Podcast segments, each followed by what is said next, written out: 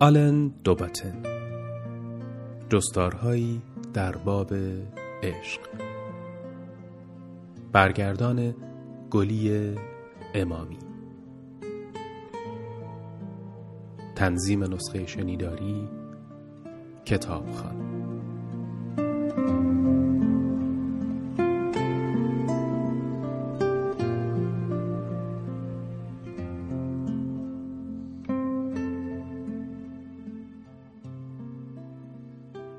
بخش پنجم اجازه بدهید چند لحظه ای به ماجرای کفش های کلوه برگردم. لازم به توضیح است که برخورد بنده فقط منتهی به تحلیلی منفی و در این حال ابراز نظر شخصی هم نسبت به آنها نشد. اعتراف می کنم که پایانش به دومین و بزرگترین بحث و جدل رابطه ایمان منتهی شد. با گریه، فهاشی، فریاد و لنگه راست کفش که بعد از شکستن شیشه پنجره به پیاده روی خیابان دنبی گفتاد. از صحنه های احساسی و نمایشی پرتنش ماجرا که بگذریم موقعیتمان جنبه فلسفی به خود گرفت چون نمادی بود از گزینشی افراطی در حیطه شخصی همانطور که در عرصه سیاست پیش می آید. انتخاب میان عشق و لیبرالیسم. گزینش میان عشق و لیبرالیسم اغلب در معادله خوشبینانه میان این دو اصطلاح تحریف شده است. چون گزینش نخستین یعنی عشق در خدمت دومی یعنی لیبرالیسم تصور می شود اما اگر دو اصطلاح به هم بپیوندند حاصلش همواره ازدواجی نامعقول خواهد بود.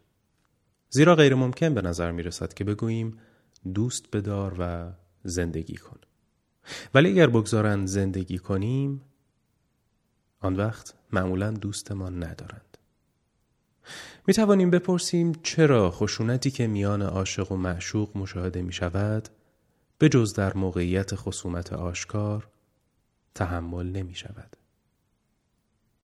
حال اگر بخواهیم از داستان کفش ها پلی به ملت ها بزنیم باید بپرسیم چگونه است که بعضی حکومت ها بر جامعه و شهروندان چرب زبانی نمی کنند بلکه فقط آزاری به آنها نمی رسانند و در مواردی محدودشان می کنند.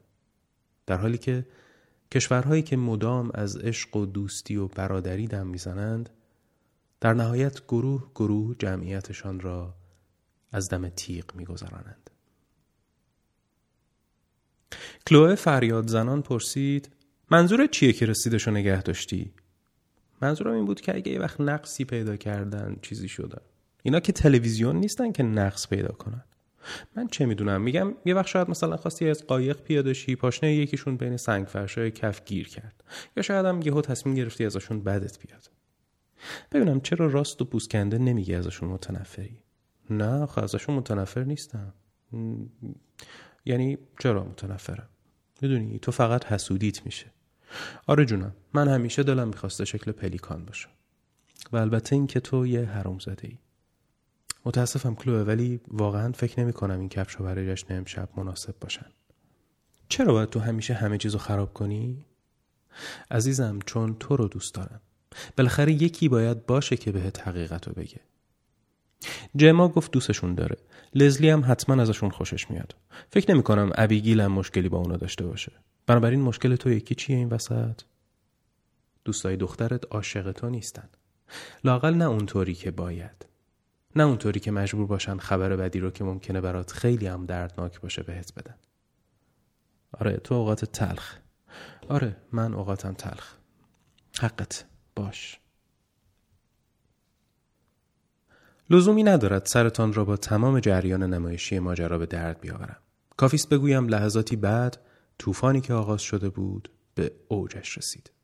کلوه یک لنگه از کفش های کذایی را درآورد به این بهانه که می‌خواهد به من نشانش بدهد. ولی در حقیقت به منظور کشتن من. من سرم رو دزدیدم و حالت قتاله از پنجره پشت سر من به کف پیاده رو و میان باقی مانده خورش کاری زباله همسایه افتاد و سوراخ شد. جمع ازداد عشق و لیبرالیسم در بحث ما شدت گرفت. اصلا شکل کفش کلوه چه اهمیتی داشت چه می‌شد اگر این عیب کوچک او را در کنار همه آن محاسنی که داشت نادیده می گرفتم؟ چرا نتوانستم خیلی معدبانه به او دروغ بگویم؟ همانطور که به دوست دیگری می گفتم. تنها بهانه من این بود که من عاشقش بودم. که او آرمان من بود. البته به غیر از کفشهایش. و به همین دلیل می بایست این عیب را بر می شمردم. کاری که هرگز با دوست دیگری که به مراتب عیبهای بیشتری داشت نمی کردم. رفاقتی که حتی بس آرمان هم در آن مطرح نبود. به او تذکر دادم چون عاشقش بودم و این تنها دفاع من بود. در لحظات آرامش روحی تصورمان از عشق احساسی چیزی است مشابه عشق در دین مسیحی. مهری است بی حد و حصر و غیر انتقادی که مدعی است من بر تو عاشقم برای تمام آنچه که هستی.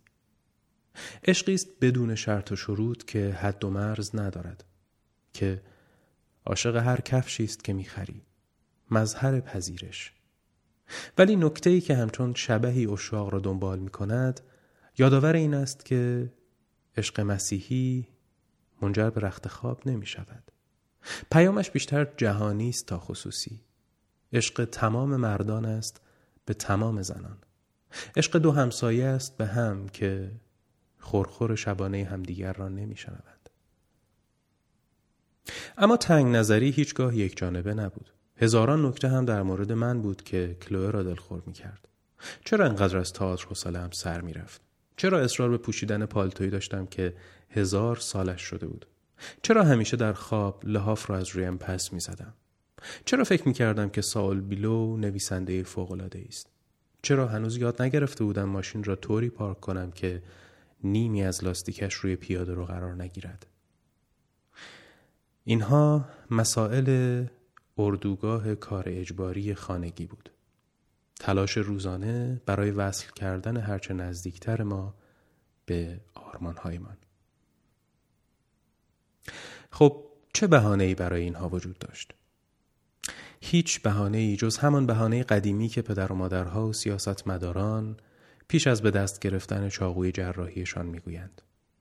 می‌گویند من به سرنوشت تو علاقمندم در نتیجه تو را میرنجانم. من این افتخار را به تو دادم که به تو تصویر چیزی که باید باشی را بدهم. در نتیجه مجازم که تو را برنجانم. کلوه و من هرگز نسبت به دوستانمان چنین سختگیر نبودیم. اما ارتباط نزدیک و شخصی را چیزی معادل مالکیت و سند تملک گرفته بودیم. به هم مهربان بودیم ولی دیگر معدب نبودیم. شبی هنگامی که درباره فیلم های اریک رومر بحثمان در گرفت او از آنها متنفر بود و من عاشقشان بودم. فراموش کردیم که ممکن است فیلم های رومر هم خوب باشند هم بد. بستگی داشت به اینکه چه کسی آنها را تماشا کند او کار را به جایی رساند که من را یک روشنفکر عوضی گوه خواند و من هم به جبران او را یک عقب افتاده و محصول سرمایهداری مدرن لقب دادم که البته اتهام او به من را ثابت می کرد. سیاست وجه سازگاری با عشق ندارد ولی مگر در تاریخ انقلاب های خونین فرانسه فاشیست ها و کمونیست ها مثل فرایند عشق همان ساختار جبری همان تحمل ناپذیری را نسبت به عقاید متفاوت با های پرشور و شر نمی‌خوانیم. سیاست تو با عشق تاریخ ننگینش را با انقلاب فرانسه آغاز کرد. زمانی که اعلام کرد با تمام شرایط یک متجاوز دولت فقط بر مردم حکومت نمی کند بلکه به آنها عشق می ورزد و مردم یا متقابلا همین احساس را خواهند داشت یا با گیوتین طرف هستند. آغاز انقلاب ها از جنبه روانشناختی عجیب شبیه برخی روابط عاطفی است.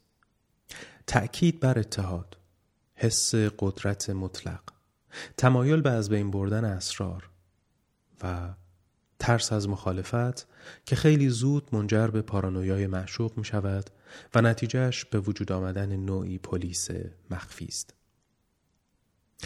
حال اگر سیاست و عشق آغازی سرخوشانه داشته باشند پایانشان معمولا خونین می شود. ما با سیاست عشق محوری که به ظلم میگراید آشناییم. آنجا که حاکم باور دارد او منافع واقعی ملتش را بهتر می‌فهمد و منجر می شود به اینکه بدون تردید حکم قتل کسانی را صادر کند که با او مخالفت می کنند که البته برای خوبی خودشان است. اشاق رومانتیک هم گرایش دارند که سرخوردگی هایشان را به همین گونه نسبت به مخالفین و کفار بروز بدهند. چند روز بعد از ماجرای کفش رفتم بقالی که روزنامه و شیر بخرم. آقای بقال گفت که همون لحظه شیر کمچربیش در مغازه تمام شده و اگر چند دقیقه درنگ کنم می‌تواند برود از انبار بیاورد. رفتنش را به پشت مغازه که تماشا می کردم متوجه شدم آقای بقال یک جفت جوراب کلفت خاکستری و دمپایی چرمی قهوه‌ای به پا دارد. هر دو به طرز دلخراشی زشت بود. ولی با کمال تعجب اصلا به من بر نخورد. چرا من نتوانستم در مقابل کفش های کلوه همین حس بی تفاوتی را داشته باشم؟ چرا نتوانستم همان رفتار معدبی را که نسبت به بقال محله که جیره روزانه را تأمین می کرد نشان دادم به زنی هم که عاشقش بودم نشان بدهم. آرزوی جابجایی رابطه قصاب و قصابی شده با بقال و مشتری مدت هاست که بر تفکر سیاسی حاکم است. چرا حکام نمی توانند نسبت به ملتشان معدب باشند؟ دمپایی زشت مخالفت با تصمیم ها و تفاوت آرا را تاب بیاورند. پاسخ به این پرسش از دیدگاه یک لیبرال آن است که ادب در این مورد به آن معنی است که حاکم بحث تحکم عاشقانه به ملتش را کنار بگذارد و در عوض بر نوعی دولت مداری معقول و معتدل تاکید کند. بزرگترین حامی سیاست لیبرال جان استوارت میل است که در 1859 دفاعیه ماندگاری از لیبرالیسم بدون عشق تحت عنوان رساله در باب آزادی منتشر کرد.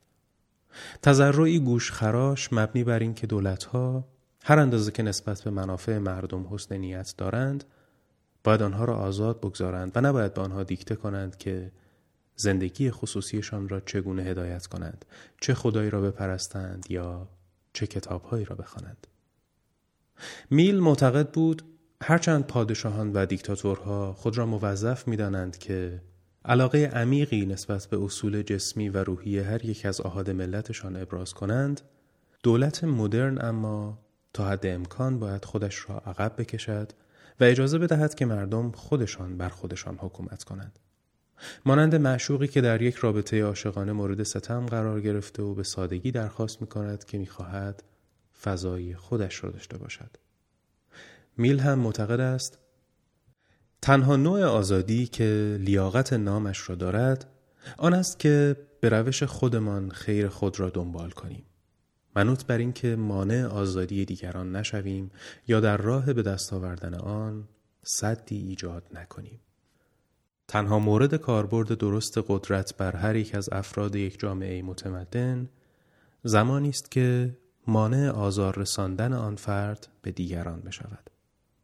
منافع شخصی آن فرد اعم از جسمانی یا اخلاقی هرگز دلیلی کافی برای آزار دادن دیگران نمی شود. حکمت رساله میل به حدی است که انسان مایل است آن را نه تنها به امور دولت بلکه به روابط فردی هم تعمین بدهد. هرچند در بازنگری به نظر می رسد که اگر به روابط فردی تعمیم داده شود رابطه بسیاری از جذابیتهایش را از دست می دهد. چرا که باعث پایداری ازدواج هایی می شود که سالهاست عشق از آنها رخت بربسته که زن و شوهر در اتاق خوابهای جداگانه می خوابند. که فقط چند جمله در آشپزخانه و پیش از رفتن سر کار با هم رد و بدل می کنند. که هر دو مدت هاست امید درک متقابل را از دست دادند و در عوض تسلیم موقعیت دوستانه ولرمی مبتنی بر سوء تفاهم کنترل شده ادب ظاهری سر میز غذا و تلخی ناشی از شکست عاطفی فراگیرشان شدند. به نظر می رسد ناچاریم به گزینشی میان عشق و لیبرالیسم بازگردیم. دمپایی های بقال من را عصبانی نکرد چون برایش اهمیتی قائل نبودم. می‌خواستم روزنامه و شیرم را بخرم و بروم. نیومده بودم بر شانهش اشک بریزم یا باطنم را برایش اوریان کنم. بنابراین پاپوشش بی اهمیت ماند. حال اگر عاشق آقای پل شده بودم آیا همچنان می توانستم نسبت به دمپایی هایش بی تفاوت بمانم؟ آیا زمانی فرا نمی رسید که از روی عشق سینم را صاف می کردم و دمپایی دیگری را به او پیشنهاد می کردم؟ اگر رابطه من و کلوه هرگز به سطح روب و وحشت نرسید احتمالا علتش این بود که هر دو قادر بودیم گزینش میان عشق و لیبرالیسم را با ویژگی هایی متعادل نگاه داریم. ویژگی هایی که روابط عاطفی معدودی به خصوص سیاستمداران عاشق معدودتری مانند لنین، پولپوت و روبسپیر از آن برخوردار بودند. ویژگی هایی که اگر به حد کافی وجود داشت و تسری میافت می توانست هم حکومت ها و هم زوجها را از عدم رواداری نجات دهد. با کمی حس تنز این نکته مهمی است که انقلابیون و اشاق در تمایل به جدی بودن و ترسناک بودن وجه اشتراک دارند. جوک گفتن برای استالین همان اندازه غیرقابل تصور است که برای ورتر جوان. به نظر می رسد هر دوی آنها به گونه مذبوحانه هرچند متفاوت منقبضند. وقتی قابلیت خندیدن نداشته باشیم قابلیت اعتراف به تناقضهای موجود در ذات هر جامعه و رابطه ای را هم نخواهیم داشت. چندگانگی و برخورد تمایلها نیاز به پذیرش این واقعیت دارد که ممکن است یار انسان هیچ وقت پارک کردن ماشین، شستن حمام یا نفرت به جانی میچل را یاد نگیرد. ولی ما علا رقم همه اینها دوستش بداریم.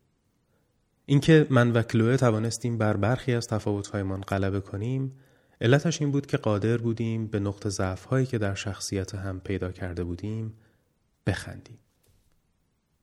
من از تنفرم نسبت به کفش های کلوه دست بر نداشتم. او هم همچنان دوستشان داشت. حتی من را فرستاد کفش را از خیابان بیاورم و تمیزش کنم. ولی دست کم توانستیم کل ماجرا را به شوخی تبدیل کنیم. هرگاه در میان بحث و جدلهایمان کل شقیمان سرک می‌کشید و کار بیخ پیدا می‌کرد همیشه یکی بود که بزند زیر خنده و شر و شور بحث را بخواباند. رانندگی من بهتر نشد ولی لقب آلن خنگه رویم ماند. هر وقت حوصله از دلسوزی ها و شهید نمایی های کلوه به تنگ می آمد ژاندارک صدایش می کردم. تنز به آن معنی بود که نیازی به برخورد مستقیم نبود. می توانستیم از روی موضوع مورد اختلاف بگذریم. چشمکی رندانه بزنیم آن را نقد کنیم بدون اینکه وارد جزئیاتش بشویم.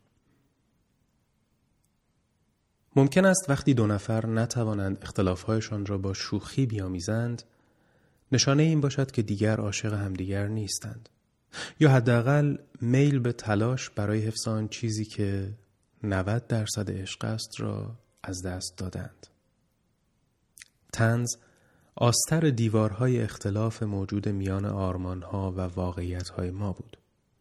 در پشت هر شوخی هشداری از اختلاف و حتی ناامیدی بود. ولی اختلافی بود که چاشنیش کشیده شده بود و در نتیجه می‌شد نادیدهش گرفت.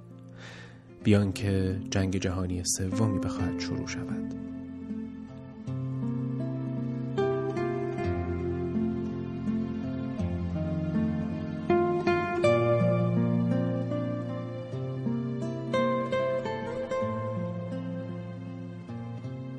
آیا زیبایی مادر عشق است یا عشق مادر زیبایی؟ من عاشق کلوه بودم چون او زیبا بود یا او زیبا بود چون من دل داده او بودم.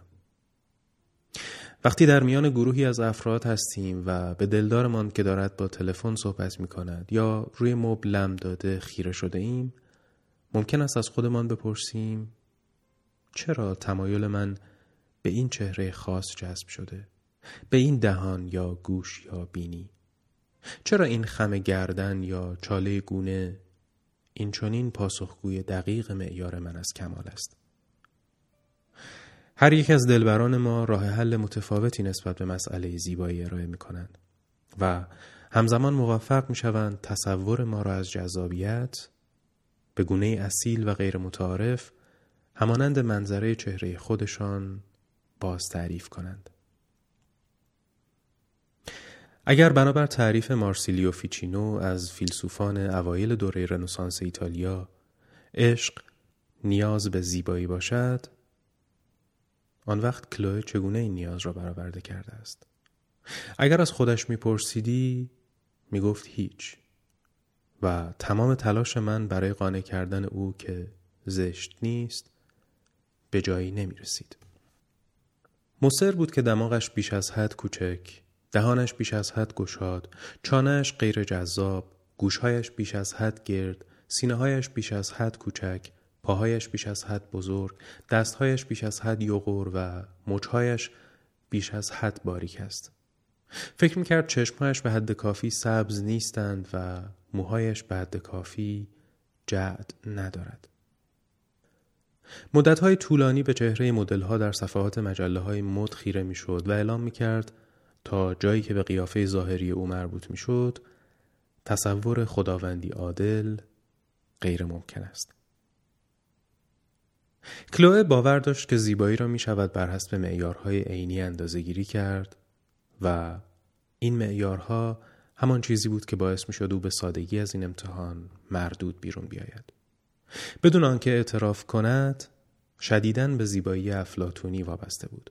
نوعی زیبایی شناسی که مجلات مد جهان هم تبلیغ می کردند و حس انزجار از خود را هر روز در برابر آینه تشدید می کرد.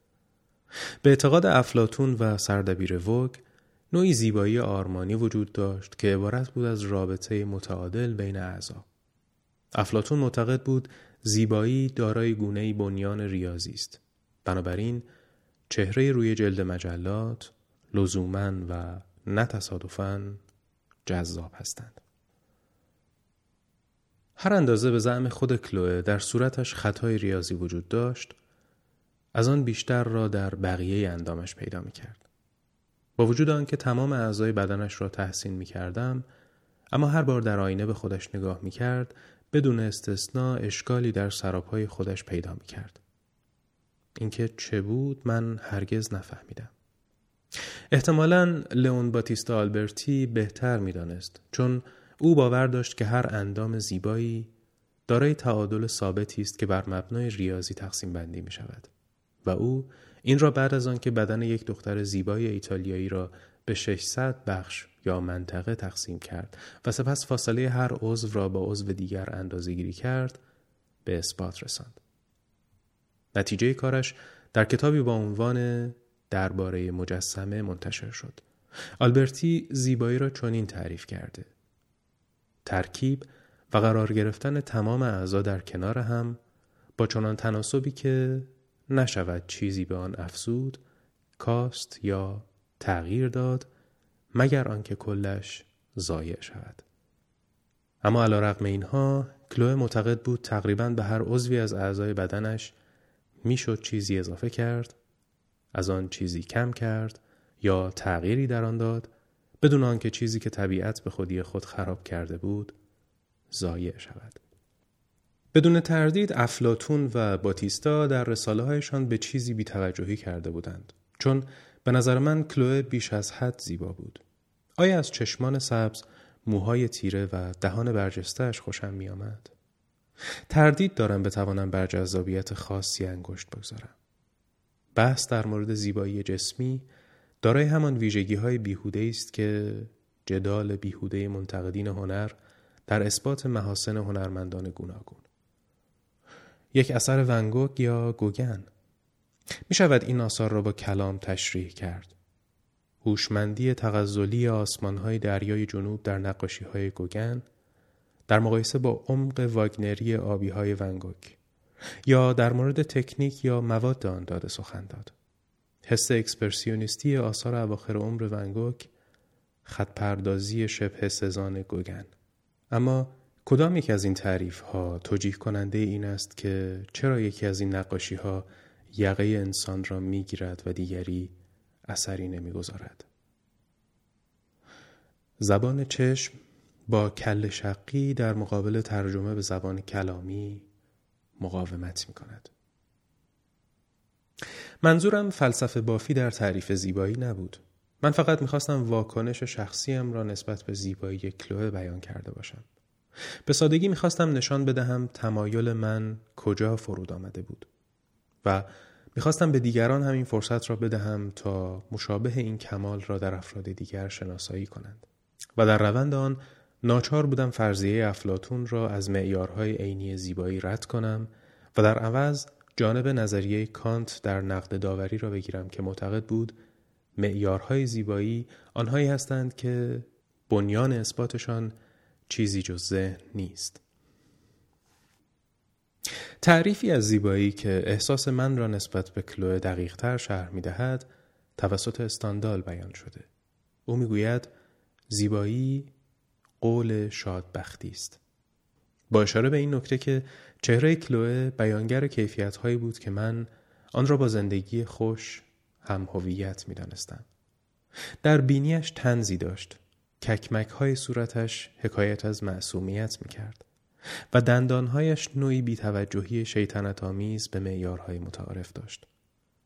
من شکاف میان دو دندان جلویش را نقض ترکیب آرمانی دندانها نمی دانستم بلکه برایم نشانی از محاسن روانشناختی او بود. من از اینکه کلوه را از یک افلاتون گرا زیباتر می دیدم احساس غرور می کردم. معمولا چهره های جذاب بین نمکین بودن و عیبناک بودن در نوسانند. در کمال گونه بیدادگری و حتی شقاوت وجود دارد. خاصیتی که خودش را با تمام جزمندیشی یک فرمول علمی اثبات می کند. زیبایی وسوسه انگیزتر فقط چند زاویه دارد که از آن منظر دیده می شود. نه در نور تمام و نه همیشه. این زیبایی با زشتی در مغازله خطرناک است.